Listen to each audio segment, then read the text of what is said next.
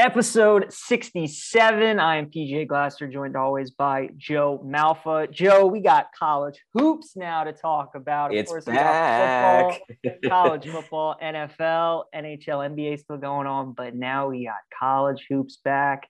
And uh, I don't know if you saw the UC Riverside Arizona State game last night. If you saw a clip Crazy. of it, the half court shot.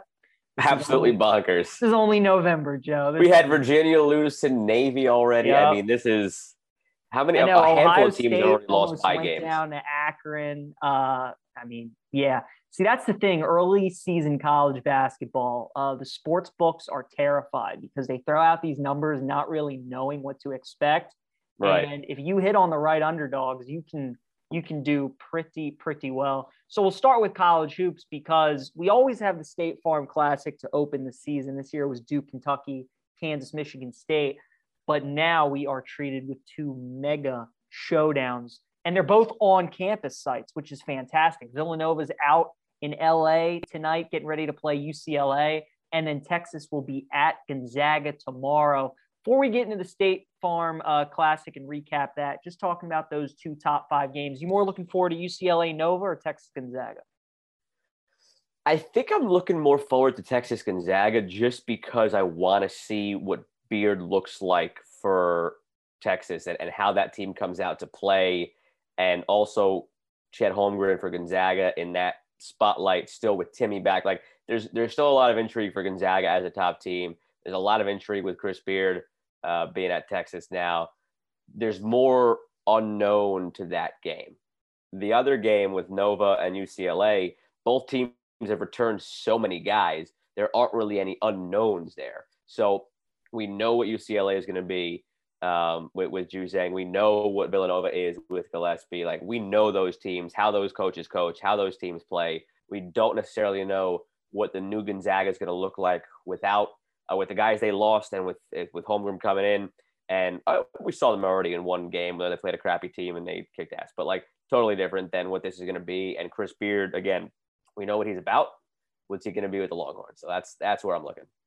I completely agree with you. I think everything you said spot on. It's just the unknown with Texas. They've brought in right. so many transfers. They bring in Marcus so Carr from transfers. Minnesota. I didn't realize how many transfers Kentucky had the other night, too, by the way, in that Kentucky Duke game. A lot yeah. of transfers. A lot of transfers. That Kentucky Duke game was phenomenal. We'll touch on that in just a sec. But uh, no, I'm with you on Texas Gonzaga. I'm excited for that game.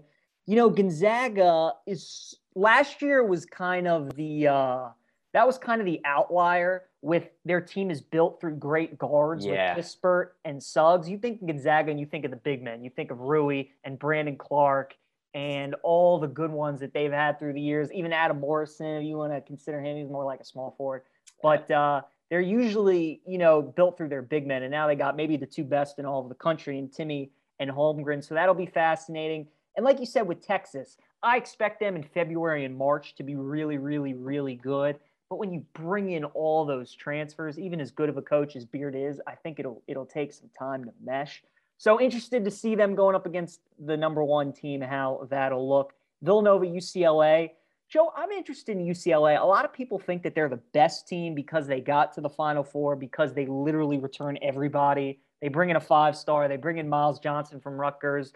But I look at it as UCLA very easily could have lost in the first four to Michigan State. So even though they would have brought back everybody, they would have been a top 25 team. They definitely wouldn't have been number two. But because they made it as far as they did, because we saw Juzang and Jaime Jaquez and Tyger Campbell playing all those big spots and come up clutch, um, they're number two. So I'm interested to see them against Villanova and probably the best coach in the country in Jay Wright. That'll be yeah. a good matchup. Um, but real quick, that State Farm Classic. So you had Duke, Kentucky, Michigan State, Kansas. Kansas looked great. They're still missing Jalen Wilson, so they're going to be loaded. It's going to probably be Texas and Kansas in the Big 12. You don't want to count out Baylor. They're the defending champs, but I think they just lost too much uh, going up against those two teams. Um, Michigan State, you know, Izzo, just the last couple years, he's kind of had trouble getting that guy. He's had yeah. Draymond and he's had Denzel Valentine and he's had uh, you know like Miles Bridges never really panned out, you know. Right. Bridges was never really the superstar that he wanted. Izzo's at his best when he has the Valentines and the Draymonds who are like the point forwards, who can score, right. who can assist, a do-it-all guy. And he's kind of struggled to have that over the last couple years. And like I think Cassius could, was great, but just totally different guy. Exactly. And I think that could plague uh, Sparty this year. Kentucky Duke, though, um, those are Great not game. number nine and 10 teams. No, not country. at all. those are two top five teams in the country. Yeah. The pace of that game, there's a reason all those guys were cramping because for that to be the first game of the season, you're practicing against your teammates, and then to get thrown out in that with the excitement of the season and fans back and playing at MSG, what a game. Um, and everybody's already touched on it, but we went into the game talking about Banchero, Paolo Banchero, but Trevor Keels – he played at Paul VI in Virginia. I've seen him play many, many times. I knew he was good. I didn't know he was that good. He is special. Coach K's got himself uh, two super, super freshmen. And look, with the way Virginia looked to open the season, Florida State will probably be pretty good. We'll see what Syracuse turns into. But I think, Joe, in the ACC, it is Duke and everybody else. Absolutely. Banchero was terrific. I, I didn't know what my expectations were for him, but he exceeded them all. But going over to Kentucky, like just all the guys they had transfer in, I didn't realize they had so many. Like I knew they had a couple. Yeah. I knew uh, Grady was talked about a lot from Davidson, and um, they talked a little bit about um, uh, Fredrick from Iowa, right? But like I didn't realize they had so many guys. I still don't know how to say the center's name. Shibwe, uh, Shibwe, right?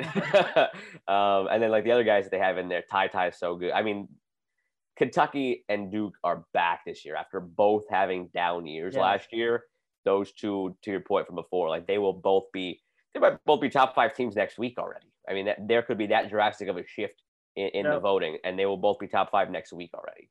I agree. Great game. That that lived up to the hype. And uh, how about all? You don't realize how many Kentucky players play for the Knicks, sitting on the sideline. Yeah. It's like Manuel Quickley, Julius Randle, Kevin Knox, Nerlens Noel.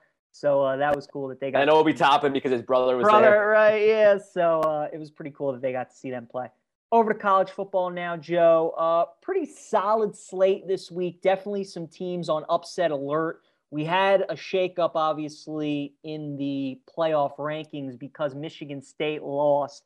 Real Purdue, quick, did man. you, did Purdue you, only beats top three teams. They really do. That's all they do, and they hurt you in bets, bet, best bets as well. You were not the only one that liked uh, Michigan State. Um, did uh, did you love the committee putting Michigan at six and Michigan State at seven. I didn't love it, but I appreciate that the committee is not married to just putting one team ahead of the other because of the head to head, and they're looking more at the body of work. Nobody would say that the Jacksonville Jaguars are better than the Buffalo Bills. Nobody would say that uh, the New York Jets are better than the Cincinnati Bengals. Nobody would say that the Miami Dolphins are better than the Baltimore Ravens. I so why just because? Yeah, yeah. why just because Michigan State beat Michigan are they better? It was one game. Michigan controlled the entirety of that game and collapsed late. And Michigan's resume elsewhere is significantly better than Michigan State's. So I appreciate that they did not just focus on the one game. I don't love it because they're sending a direct message and precedent that should Ohio State and Oregon continue to win, and depending on how other things go, if it comes down to Oregon and Ohio State potentially for the fourth spot, um, they very well might slide Ohio State over Oregon and kick Oregon out. That's what this told me is is that precedent they set that just because you beat a team head to head doesn't mean you have to be ahead of that team. For now, Oregon's still ahead of Ohio State.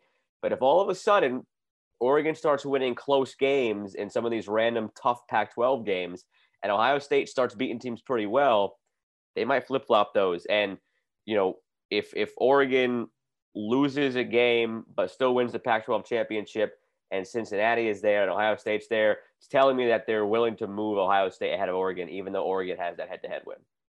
Um, look, I think Oregon's in trouble this week. We've talked about it. I can't see them going the entire season and staying with one loss.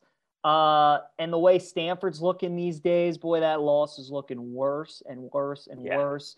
The Big Ten, though, controls so much of this. You're right. Now, Michigan, after that Michigan State loss, they control their own destiny. They win Oh, Penn oh, yeah. State this week. They beat Ohio State this week. They get to the Big Ten title game. They're in. Um, and they win the Big Ten title game. They're in. So Michigan, Purdue did them a huge favor. Oklahoma Baylor is very intriguing to me. TCU is one of my best bets. I had a feeling they'd play really well. Baylor look ahead spot to Oklahoma. And here we go. Now they play the Sooners, and Oklahoma's coming off a bye. They've been skating by with all these one possession wins. Now they get a team where I know is going to get a lot of underdog public love in Baylor. You more intrigued by the Michigan Penn State game or the Oklahoma Baylor game? Oof. I think it's Oklahoma Baylor for me, just because for me that the Big 12's not dead yet. Um, and their top ranked team is an undefeated Oklahoma. How many times have we seen the last few years, whether it was with Kyler Murray or Baker Mayfield, when Oklahoma has had a record like this, they've been two or three. Hmm. The committee, even at nine and zero, still has them at eight. So for me, that's a more important game because, first of all, if Baylor wins, the Big 12's goose is cooked. I mean, the Big 100%. 12 is fully eliminated Yes, from contention of the playoff if Baylor wins. right. But if Oklahoma squeaks by 23 21, what does that mean? If Oklahoma kicks ass, all right, they vault themselves back up into the picture and help the Big 12's case out. So um, for me, like the, the Big 10, whether it's Ohio State, Michigan, like someone's getting into the playoff in all likelihood. And, and Penn State could spoil that with a win and, and knock out one of those teams in Michigan. But the Big 12 is a team that outside of the very first year, when they had TCU and Baylor, have they ever been left out? I think that was the only year off top of my head that they were left out of the playoffs. So they're in danger of that happening again for the first time in a long time, if memory serves me right. Um, and and that game means a lot to, to that purpose, Oklahoma Baylor. Yeah, I, I think it helps Baylor a lot that it's a noon kick. If it was like the 7:30 ABC game and Oklahoma had to wait all day, that's just the kind of game that I think they would just find a way to win. But 11 o'clock start local time, you know, you just you never know. Traveling on the road, early wake up call, stranger things have happened. Um, I'm probably with you. Michigan Penn State will be a great game. What fascinates me is that both James Franklin and Jim Harbaugh have been so bad in these spots. Mhm. Franklin can't beat top 10 teams, and Harbaugh can't win games on the road as like a short favorite. So something's got to give in that one. We'll see who wins. Baylor, Oklahoma. Um, you know, I love the trend when a team has a look ahead spot, they lose, like Baylor did against TCU, and then you bet them the following week against Oklahoma. So I will bet Baylor, but I am a little afraid that Oklahoma is probably going to cover the spread and win. They've obviously been playing a lot better under Caleb Williams. And the thing Still about did barely beat Kansas though in that game, which really was a head scratcher. yeah, that game just made no sense. Um, the one thing I will say about Oklahoma, those teams with Kyler and Baker and all those in the past, they usually have already hit their stride, and then when they get to their the playoff, they fizzled out. I think the one thing that OU fans maybe could bring them some excitement is the fact that this team obviously has nowhere near hit their stride. And now with the schedule ramping up where you get Baylor and Oklahoma State, you can start to maybe kind of hit your stride, Iowa State as well. And that can catapult you into the playoff where you can start playing some of your best ball. So, uh, I, you know, I still think Oklahoma controls their own destiny just because they're Oklahoma. They're undefeated I don't know. and other dominoes will fall. Um, I Th- that that- what you I said right there that what you said right there the other dominoes will fall that's that's what helps them out because all right you look what's ahead of them right michigan state and michigan and ohio state all have a loss that's going to play itself out only one of those three teams is coming through for sake of argument it's ohio state that's the most likely thing that's what we'll say it is all right yep. georgia is in that's there's no shot they're losing before alabama and even if they lose to alabama they're still in so that's Correct. one spot gone Correct. let's say le- let's say Oregon's going to lose. We think that's going to happen. Okay. And let's say though that Bama goes through and loses to Georgia, right? Yep. So we're talking Georgia's in, Ohio State's in. Cincy runs the table they're in, it leaves that one last spot. Which if Oklahoma wins out, oh, I guess you're right. Now that I'm now that I'm going down here, I take that back. You're right. I'm like, wait a minute, hold on. So- I'm eliminating my own processes here. So to me, the interesting thing would be if Oregon wins out and Cincinnati and Oklahoma both go undefeated. Do they give it to Oklahoma or do they give it to Cincinnati? And I think they give it to Oklahoma. I think they give it to Cincinnati just because, again, they're already sending us that message right now. They these rankings are not an accident in leading up to the final ranking. If they thought that a nine and zero oh Oklahoma was better than a nine and zero oh Cincinnati, they I wouldn't necessarily say they would have Oklahoma ahead of Cincinnati, but it might be five and six. They right now have a nine and zero oh Oklahoma behind a one loss Michigan and a one loss Michigan State with Cincy ahead of those teams. So they're telling us they already like Cincy more. But as of right now, time. though, I mean, again, Oklahoma's still got so much meat on their schedule. They have so many big games. I look at it as the committee. This committee, I truly feel like looks at it week to week. We've had committees in the past that project, right? They're just like, this team probably shouldn't be number three, but they look like the number three team in the country. Like Oklahoma has looked like number eight. That's why I, I love it because, again, they've struggled with Kansas. They barely beat Tulane. They've won all these close games. They haven't looked impressive. But if you beat number 13 Baylor, if you beat number 11 right, Oklahoma right. State. But but if they continue with the theme of barely squeaking out the wins, what does that do for their case? That's what I'm saying. It, they have to probably start winning a couple of these games comfortably in order to move ahead of Cincinnati in my eyes. Well, but at the same time, look at how Cincinnati's been the last three weeks. They barely beat last Tulsa. Bad, yeah. They've barely beat two. You know, they struggle with Tulane, so they're starting to struggle too. I just think now because Oklahoma's starting to play top 15 team, it's an interesting debate. To me, Oklahoma, yeah. Cincinnati, if they go undefeated, that'll be. Uh, and again, it's all going to play itself out because at this present moment in time, I think Oklahoma is going to lose a game. I think that uh, Michigan and Michigan State are both going to get a second loss. I think that um, Oregon's going to lose, and the Bama Georgia thing we just don't know. Um, so I think it's all going to play itself out. And you know who's sitting there, PJ, with only one loss at this present moment in time? Notre Dame. Notre Dame is still sitting there with one loss. And if all these other dominoes that I mentioned fall, they've got a couple of good wins on their resume. They and do. they have the brand recognition that the committee will never admit to, but they'd always like to have Notre Dame in it if they could have Notre Dame in it because that's a lot of eyeballs and a lot of money. Um, yeah, the problem, it, so. the problem with Notre Dame though is that they end the season with Georgia Tech at Stanford. So not, yeah, not ideal good. if you want to make the playoff. I see what yeah. you're saying though. I mean, look, if teams keep losing, somebody's got to move up. So well, all right, but so so again, do you think Oklahoma is going to lose the game? That's a good question. I do. Okay, so they have one loss at least. Do you think Michigan State and Michigan get a second loss? I do. Okay. Do you think Cincinnati or Cincinnati could run the table? I don't think that has much of an impact on Notre Dame. Right. Um, because you know Cincinnati beat Notre Dame. I think Oregon's um, going to lose again. You think Oregon's going to lose? So let me ask you this: Do you think a two-loss Bama has a better shot than a one-loss Notre Dame? That's what I was getting to. That's what I was going to get to. So we have Oregon with a second loss. We yeah. have Michigan State, Michigan with a second loss. We have Oklahoma with a loss. Cast those four teams aside.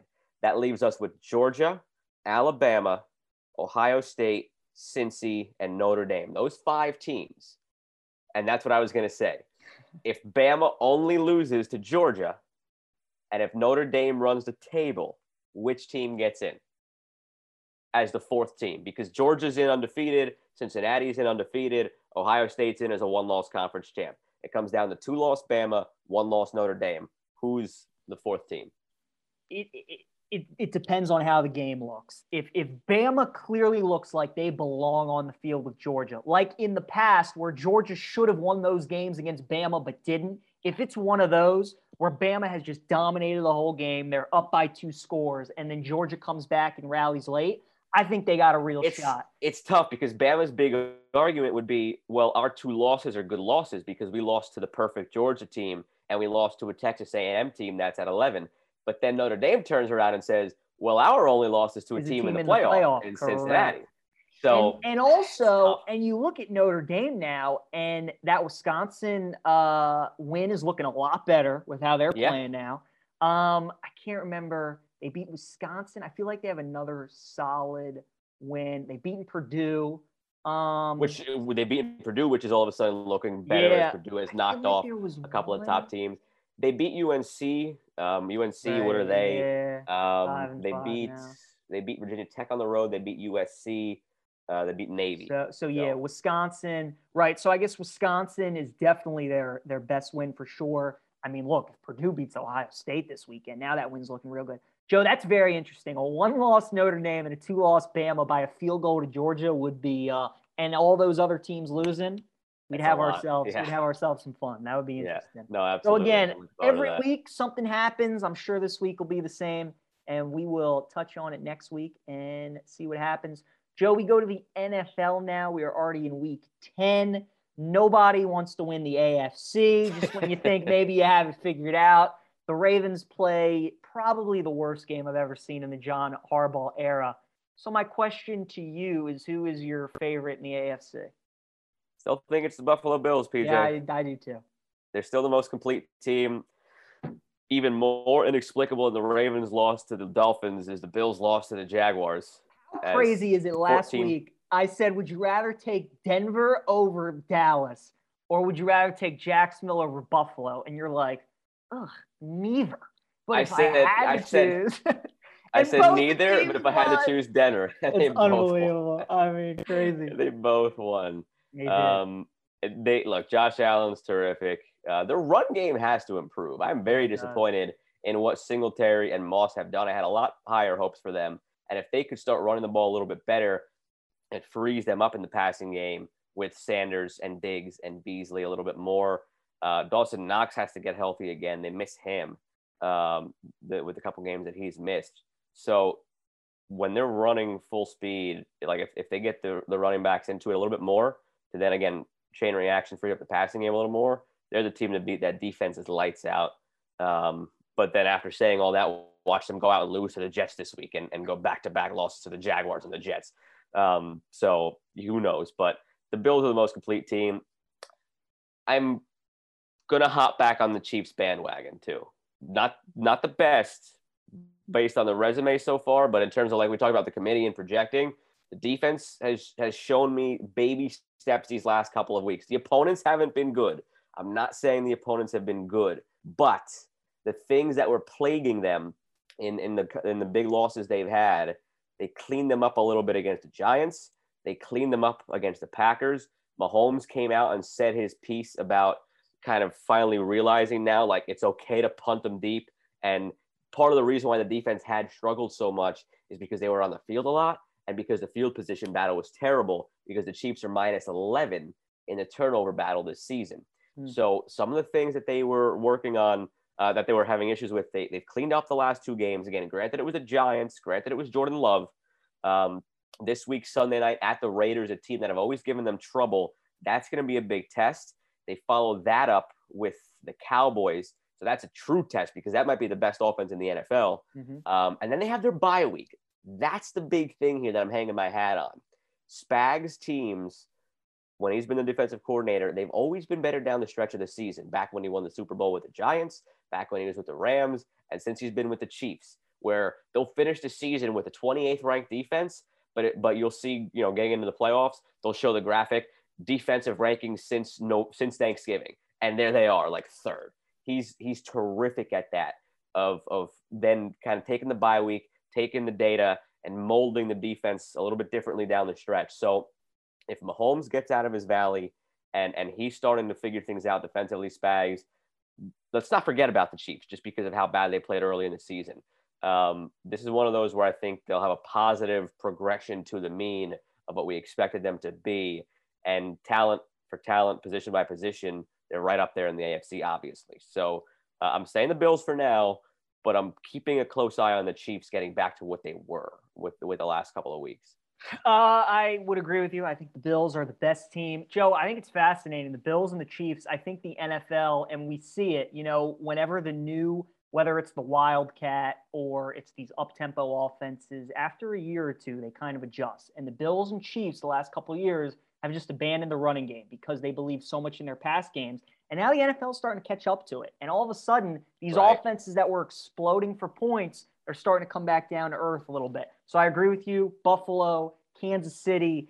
Kansas City, you know, you look at the numbers after Clyde Edwards Helaire got hurt, and they've been staggering how much they've just missed him on the field. He should be back this week or next week. Yeah. So uh, we'll see. We'll see what him coming back does. Um, team I would watch out for is Cleveland. OBJ out of the way. They've had injuries. They're going to get healthy, though. We'll see if Chubb plays this week with the COVID test. Um, Hunt's out, but D'Ernest has been great, and Hunt's going to come back. The defense is getting healthy.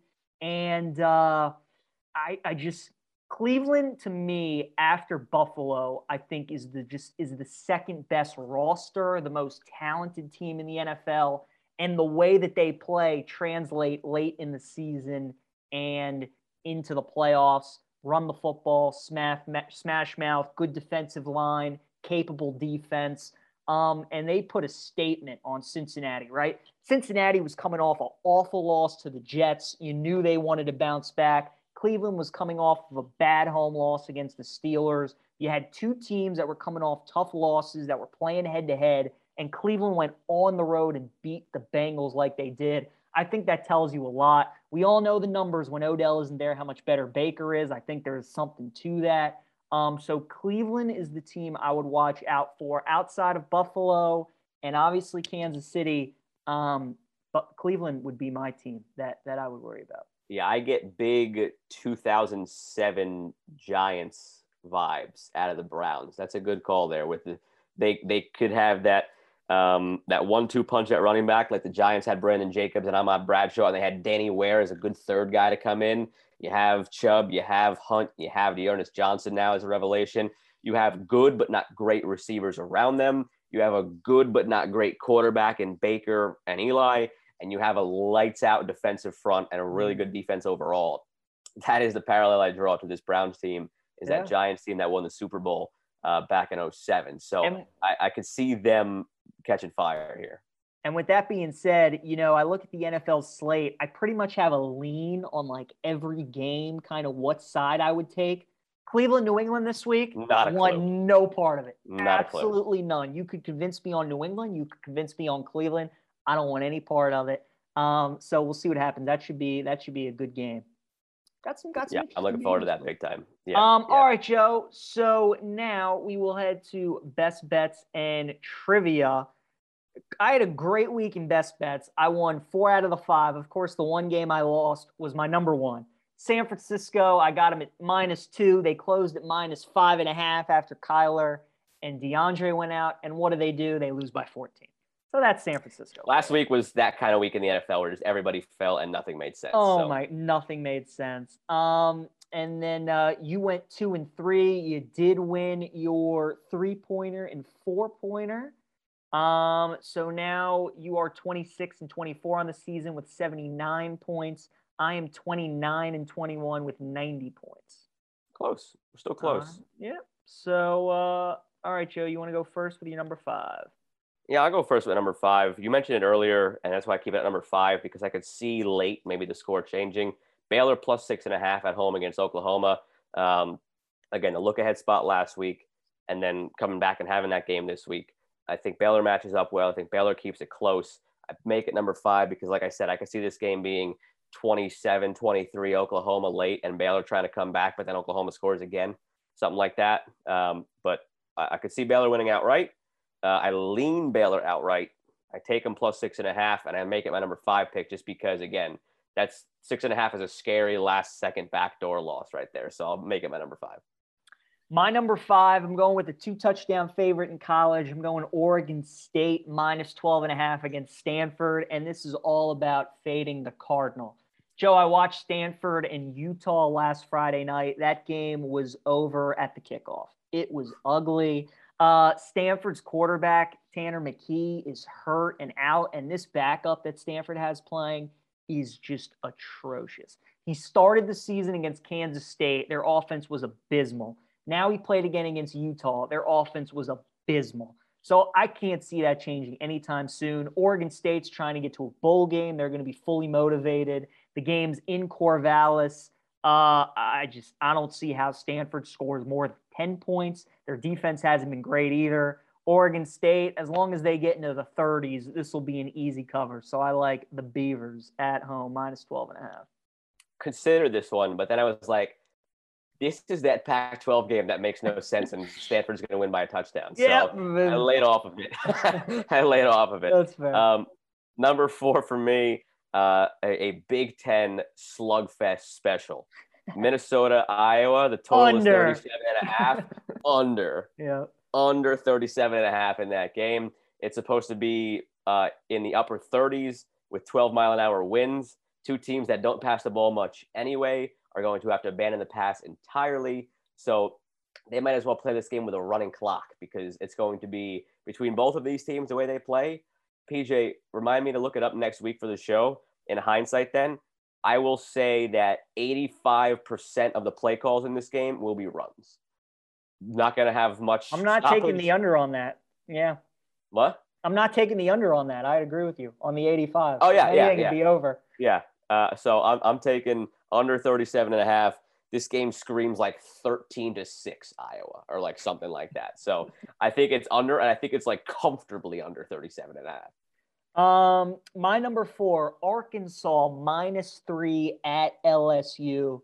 Joe, LSU almost beat Bama last week. They put so much energy and effort into that game. It reminded me a lot of Rams and Bucks earlier in the season, where Mm. Sean McVay was so jacked on the sideline, and you could see how much that game meant to him. Coach O know he's knows he's done at the end of the year. So what was the one game he had circled left? It was Bama. He wanted to beat Bama. He wanted to go out that way. They lost that. They put everything into it. Now they're back home against Arkansas. There won't be a great crowd there. LSU's got nothing to play for. But Arkansas is trying to build on this great season again. They're at five wins. They're trying to get to a bowl. Sam Pittman does not strike me as a coach that'll ever have his team let down. They're going to want to run the football. LSU has been struggling against the run this year. They were great against Bama, but teams like Kentucky and Ole Miss have gashed them this season. I think this could be another one of those games. I always hate betting against LSU at night at Death Valley, but I think this is a good spot for it. I like Arkansas minus three. All right. I'm going to the NFL now for my next three. Uh, Chargers minus three at home against the Vikings. Uh, the Chargers hit their little bit of a valley um, and, and they grounded out last week coming east against Philadelphia, but they're significantly better than the Vikings, and there's some missing components of that Vikings defense, and the Vikings are just inventing ways to lose games. Um, Chargers, let's not forget, I think about how, how talented of a team they are. Uh, only a field goal at home. Feeling worst case, I get a push maybe if it's a closer game than I expect. But I can see the Chargers winning this game like 31 21, 34 24, uh, taking it by double digits. So I'll take the minus three. My number three, Joe, I think Oregon could go down this weekend. I like Wazoo plus 14. We've talked about it. Oregon's going to lose. It's not going to be the ABC primetime game when you're watching them. It's going to be the 10:30 ESPN when everybody's asleep on the East Coast. That's when the Pac-12 works its magic. You talk about the sandwich spot. Oregon played Washington last week, a rivalry game in the rain. They have Utah next week. A lot of people are going to like Utah in that game. And here comes Wazoo in there behind the whole Rolovich fiasco. Wazoo's playing really good football. They won three straight. And we know Oregon at home as a two touchdown favorite has just been terrible these last couple of years. Way too many points. My favorite college bet of the week Wazoo plus 14 against Oregon. All right, staying in the NFL. Um, which one of these two do I want to make number two, and which one do I want to make number one? I guess it doesn't matter in the end. Um, I'll go with the bigger number as the number two, just in case there's a backdoor. Uh, number two, Cowboys minus nine at home against the Falcons, coming off of a stinky loss against the Browns last week at home. Quinn is going to want to stick it to his former team. Uh, he's going to be blitzing the statue that is Matt Ryan so much in this game, so much. Uh, Micah Parsons might have a couple of sacks, and like this is going to be, I think, I just think a, a, a bludgeoning personally, where the Cowboys are going to be pissed off about last week, want to remind everybody that yes, they are Super Bowl contenders. Um, and this game is maybe 34-20, maybe something like something in that neighborhood where it never, and maybe before that it's 34-13 and the Falcons score late. Like I don't think the Cowboys are ever going to feel like they're in trouble in this game, and they get back on track after last week's loss. My number two, we talked about it Kansas City minus two and a half against Las Vegas. Kansas City, they've been winning their last couple of games. You mentioned that the defense has been playing better. It's not against great competition, but they're still playing better. Um, and look, Vegas, Joe, we know the month that they've had with Gruden and Ruggs, but not having Ruggs is huge. I know they got DeSean Jackson, but he's not the same player that he was. the Raiders were one of the best big play offenses in football. Not having that guy to stretch the field is huge. Kansas City has familiarity with Vegas. They know you got to shut down Waller. Vegas really still isn't getting that running game going. And uh, Kansas City, again, because we're getting it under the field goal, they've been so bad against the spread this year. But if Vegas wins, loses this game by one or two, so be it. But taking Kansas City at the two and a half, I think is good value. I like the Chiefs on the road to get the win. Uh, number one, I'm going Titans minus two and a half home against the Saints. Um, look, everybody was kind of surprised with the way Siemian came in against the Bucks, and they still won that game. It's a lot different when you come in as a backup. We see it so many times. You come in as the backup, the other team thinks they're going to waltz through because the backup quarterback's in there, but they weren't ready for the backup and what that change brings. But then you get a week or two to prepare for that backup, and it's a totally different story, and they look like the backup that they are. Um, and the Titans, they they're coming off of the big win against the Rams, yes, but uh, they didn't seem like they missed Derrick Henry too much. They got to the passing game a lot more. Um, the Saints, man, like they, they're so up and down every week, and it doesn't seem like they're going to have Alvin Kamara in this game. And I don't know if they can rebound from not having Kamara as well as the Titans as a whole can rebound from not having Derrick Henry. So I'll go with the Titans minus two and a half. Joe, we've done this once before this year, and it featured the Saints, but not New Orleans is my favorite play of the week, plus two and a half against Tennessee. It worked out for me in week one when we went head to head with the Saints. I'm hoping it, it has the same luck. Um, look, to me, this is all about the situational spot. How many big games in a row can the Titans just keep winning? They've beaten the Bills. They've beaten the Chiefs. They beat the Colts. They beat the Rams. Last week, to me, more than anything, I think all week they heard how much they were going to struggle with Derrick Henry, and they took that personally. This week, I think they're heading in, and everybody's like, wow, maybe the Titans are going to be fine. That defensive line is playing out of its mind. Meanwhile, on the flip side, you have New Orleans coming off a home loss to Atlanta. But I always love betting New Orleans on the road. They're such a good road team, especially when it comes to covering spreads. Tennessee at home, I don't love them either. They're usually a very funny home team, especially in these one o'clock kicks. We already saw in week one against Arizona how they can yeah, just but get that's, Arizona's one of the best teams in the league, and that was week one. So that's you, know, you kind of throw that one out a little bit. But Tennessee also had Derrick Henry, and now they don't. So, see, well, you think the offense wasn't affected much? I disagree. I think Tennessee's defense they were, was just they were, so flat yeah, out. They were dominant. benefited. They were benefited by the field position with those couple of terrible Stafford turnovers, but like they still looked competent. Julio Jones looked a lot better. They stepped it up all around, and Tannehill took his game up a level as well. Um, but for me, it's more on the defense. Like that defensive front is going to make life hell for Trevor Siemian, who can't move. The only thing that I could see turning this game if this turns out to be a Taysom Hill game with a lot of gadget stuff, I could see Tennessee being in trouble. But I don't know that Sean Payton is going to go that route yet. I think he's going to give Siemian another week just playing himself um, before he dips into Taysom Hill maybe next week, uh, just to see how it goes. Because they were close last week against Atlanta uh, and lost in the end, obviously. So Trevor, Trevor Siemian earned at least one more game where he's the guy. Uh, but if he struggles in this game, and I think he will against the Titans defense. Then next week, I think turns into a Taysom Hill game and beyond that for the Saints. So I like the way the Titans look at this one. And again, to the point of the, the Saints covering well on the road, if this were like minus five and a half or minus six for the Titans, I could have seen them keeping it close. But when it's two and a half, like you don't see a lot of one or two point games. So I'll, I'll go with the same. Uh, oh, I think they're going to win outright. I mean, I'd, uh, I'd, take New Orleans money line. I think this this is my favorite play of the week. Love the Saints. We'll see what happens. Uh, should be a good game. All right, Joe, trivia now. You're extending your lead. You're up by three, 27 to 24. Um, you can give me your question first so I can try and gain some ground real quick if you All want. Right. I hear it's pretty I tough. It's a hard question. Yeah. I'll see how it goes. And, and I think I'm going to make a judgment call based on how it goes if I give it to you or not.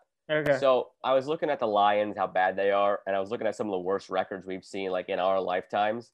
Um, there was a little bit of a gap there. There was a there was a one in fifteen team in two thousand, a one in fifteen team in 01, and then it went a few years. The next team that was supposed to go 0 and 16 was the 07 Dolphins, um, and they went one in 15. since the 07 Dolphins went 1 and 15, there have been five teams that have either got 0 and 16 or 1 and 15.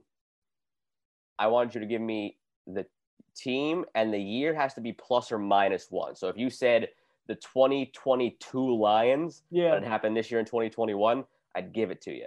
Um, I, I want to shoot for four because two are gimmies here. So I want to shoot for four teams that have had at least 15 losses since 2008. There's five of them. I want you to give me at least four plus or minus a year. Okay, so we got Jacksonville last year, 2020. Correct. Um, we have the Browns were one in 15 in 2016. Correct. Uh, oh, the Dolphins had a really bad year, but that was Billix last year, so I think that was before 2008. Uh, the Texans had a two-win year. It's probably Jacksonville again. Tennessee, the Colts. You're Ooh, 30 and- seconds into it. When Peyton got hurt, the Colts were really bad. Did they win two games that year? Might have won one. I'll go like Colts 2011. Incorrect. Okay. Um, Strike one, and you got about uh, about 50 seconds left. Don't think it was the Bengals. I don't think the Bengals were ever that bad. Maybe the Browns again. Not the Steelers, not the Ravens, the Jets. Jets. They won two 30 games. seconds to go. Tampa, Atlanta, New Orleans, Lions, Packers, Bears. Man, there are really that many teams. Seattle, San Francisco. Huh. 15. I. This is tough. Uh, Those were those are the only two that I can remember. I remember a Dolphins team that won one game. They beat the Ravens was their only win that year, but I think that was like 2006 or something. It was 07, Um, yeah. Oh seven. That's time. I Yeah. hope you didn't understand my question. That's why I repeated it a couple times. I said teams since 07 that have lost at least 15 games. So you got the two hardest ones. I thought you were going to easily pull the 0 and 16 teams, the 0 and 16 Browns of 2017 and the 0 and 16 Lions of 2008. I thought it'd be the one. I thought it would be the one win teams that tripped you up. Of the Browns in 2016, and the other team was the Rams, who won one game in 09. I can't. I thought you'd get the 0 and 16 team. The Browns, I I didn't think they had gone 0 and 16. Hue I thought they just went 1 and 15, the but Hue Jackson year. They went they went one and fifteen. that's right. They went one and fifteen in 2016, and their That's lone right. win was Christmas Eve, last second field goal against the Chargers. And the following year, they went 0 and 16, and then of course the uh, the 2008 Lions. Who Right. Yeah, the Lions. Yeah, I I couldn't remember if they went 0 and 16 again, but now that you say that, that that makes sense. Damn. So you know what? I, I take it back. I, I I thought the hard part of this question. I feel less bad about it. Yeah. asking You No, that actually, was- you actually got the two that I thought you might not get, and you didn't get the two that I thought would be slam dunk. So I feel better about the question now. There you go. Um, all right. So, who were my question for you is take a trip down memory lane, go back to week one of the college football season, the Okay. top 10 teams in college football. Ooh. Can you tell me who seven of the top 10 teams were This season. this season in week one of the AP poll? All right. Go ahead. Georgia and Bama had to be in there. Bama was one, Georgia was five. Georgia was five to start this year. Yeah, God. Did Cincinnati start back half of the top 10? they did. They were number eight. Okay. That's three. Oklahoma was definitely in there. There were high hopes for Spencer Rattler. They were number two. That is correct. Okay. So that's one, two, three, four. Ohio State had to be in there. Five. They were number four. Yep. Um, was Notre Dame that high to start this year, or were they in the teens? I got strikes to work with. I'll say Notre Dame. Correct. They were number nine. All right. 50 seconds left. And I have gotten six. Yeah, you need. Yeah, you got six. You need one more. Probably should have given you eight instead of seven. We'll see how many I can get. Yeah. Um, who has who who was good to start the year and has bottomed out? 30 seconds. Oh, Wisconsin started probably high and then fell. Not Wisconsin. No, No. I thought with the losses they would have just fallen. 20 seconds. Um, 15. did A and M start in the top ten? They did. They were number All right. six. Well done. Okay. 10 seconds. Uh, if I could get get another more? one. Yeah, you already got it. Um, I don't think Oregon started in there. four, Um, three, did Ole Miss because of Corral started in there? They did not. No, okay. All Well, I got my seven. So the one you didn't get, and it shows you what how bad they've been this year. Clemson was number three. Isn't that amazing? they, they haven't even been on my mind for a month and a half. Isn't that crazy? Because I thought nuts. when you when you said week one, you thought and you said Georgia, I thought you would think that they played Clemson week one, and then you'd be like, oh yeah, they were like really good to start. That's crazy.